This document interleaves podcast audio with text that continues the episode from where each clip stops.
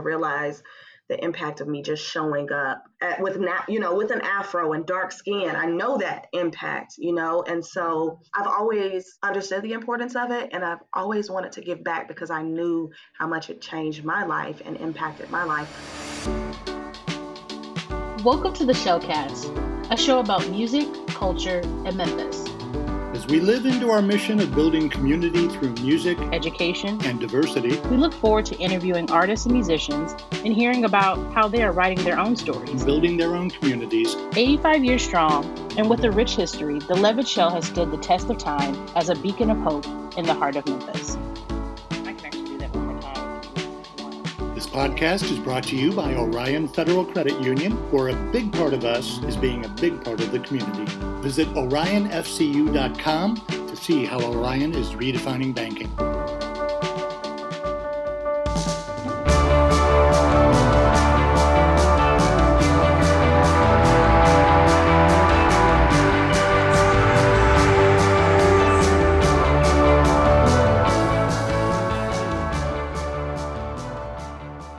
To the Shellcast. This is episode 21, and for today's episode, I spoke with author, food scientist, and influencer Ali Manning.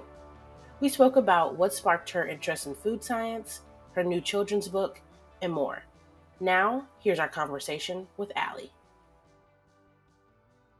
What sparked your interest in food science and technology? So, in college, I was going the pre med route, like so many of my peers. And about my sophomore year, I had gone to a lecture and the professor had said, You'll always have a job because people have always got to eat. And a light bulb went off in me, and I said, I'm going to change my major to food science and technology. So I did, and he was right. I got a job right out of school, moved to Memphis three weeks later, wow. and worked as a chemist for Cargill for about three, three and a half years. So yeah, I absolutely love the industry and my career as a food scientist is such a unique path to go down and I'm excited to show people what we do. And so you went to Alabama A&M, correct? I did in Huntsville. I'm originally from Huntsville and so I'm just glad to be a graduate of a, an, an outstanding HBCU. For sure, for sure. I have family in North Alabama and Florence. Yeah. So quite quite familiar with the area. No, that's awesome. And so, you know, you mentioned you work for Cargill. What was it like launching Umami Food Consulting and kind of branching into entrepreneurship? Yeah, so, you know, I worked with, with Cargill my, the beginning of my career and then moved into a scientist role with another company here. And after almost 10 years in the industry, um, life happened. I was set free from my job. I call it set free because I knew I was on the path to something greater. And so um, at that time, I took a little bit of time, the end of 2019, to figure out what I wanted to do. And Umami started to form. And so I saw that there was a gap in food entrepreneur entrepreneurial resources. Epicenter is incredible for matching entrepreneurs with experts. But at the time, I didn't even know that type of thing existed. And so I said, well, I can use my background and my expertise and my skills to help food entrepreneurs in the city. And so Umami was birthed 2020, January 1st, and then the pandemic hit. and so I had to pivot again, but it was it was just a risk. I saw a need and I reached out to Epicenter at the time and they were able to help me out. So shout out to Epicenter. That's awesome. Yeah, definitely. That's amazing. So, you know, you mentioned launching literally just a, a couple of months before the pandemic. Mm-hmm. How has it been, you know, thriving in the pandemic and, and kind of navigating that as a, you know, a new company? Just mm-hmm. what, what has that been like? Yeah, so the first year was kind of crazy. I mean, for everybody, it was insane. But I had a few clients. Big Mama and Granny's was one of my first one out in Bartlett. Um, and then I began to get more clients like Pops Kernels and Thistle and Bee. And so I would have smaller projects. And during that time, you know, everybody was talking about pivoting. That was the word, right? And so I had done a quick survey in my stories and I said, Does your kid like food and does your kid like science? mm. And I got a few yeses and I then launched Food Science for Kids. So that ended up launching March or April, and I thought thought it would be a temporary project. Once again, I'm like, okay, what are the kids doing while they're out of school? Do they have activities? Everybody's stuck in the house. How can I help? Right. And so, Food Science for Kids helped me through that entire process. I showed up every day for seven months and taught children across the nation food science, and we did really great activities. And so, it was just that was my saving grace. And since then, uh, my clientele has grown from Slim and Huskies to City Tasting Box. I am the wow. program coordinator for Project Green Fork. And, you know, I have some great clients in Nashville um, as well as other parts of the country. So things are going pretty well. That's amazing. Thank you. And so, you know, with food science for kids, that's a perfect kind of segue into you know something that's coming up this upcoming month in February, yeah. the launch of your new children's book. Thank Congrats. you. Thank you. I'm excited. That's it, you should be. That's super exciting. Yeah. So the name of the book is "Can I Play with My Food?" Tell yeah. me how that came about, and tell me a little bit about you know what the book is about. Yeah. So when folks would ask me, "What is a food scientist? What do we? What do you guys do?" You know, because you know it's not something you hear of all the time. True. I would simply say, "Oh, I play with food for a living." I love it. You know, as layman terms, and I just thought it was cute. I I sat on the title for a little while and decided, you know what? Yes, let's go with "Can I play with my food?" Because playing with our food is a part of learning. It's a part of that childhood joy-like fun that we always, well, that we forget to explore sometimes. And so uh, once again, when I was set free from my job, when I was fired from my job, I was getting back to doing all the things that brought me joy, whether it was skating, whether it was singing, drawing, whatever. And so I started to sketch, I started to draw again, and a story began to form. And it was just that simple. It was kind of a passion project. And then I thought I, I started to just kind of ideate and ask questions and explore if this could be a book. And so I found my illustrator about five months in or so because I knew I couldn't draw out all of my ideas. And then it just started to form into a book. And, you know, the, the story is about two little black girls and their journey to exploring where food comes from. And so they're talking to mom in the beginning of the story and they're asking her where it all comes from. And then they go to school. Of course, they do a science experiment and they realize that food is a science by using similar ingredients in their house. And at the end of the story, one imagines themselves being a food scientist and the other a baker, not to give out too much. But the highlight of the story is the co character, uh, Lexi. So it's Nima and Lexi, and Lexi is based off of my sister Alexis, who has Down syndrome. And in this book, you typically don't see Black and Brown children represented in picture books. And so my illustrator has done a really great job of capturing a child with Downs, and it really mimics a part of my life um, and honors my sister as well. Want to learn more about how you can support the Levitt Shell and its mission of building community through music, education, and diversity? Head to levittshell.org.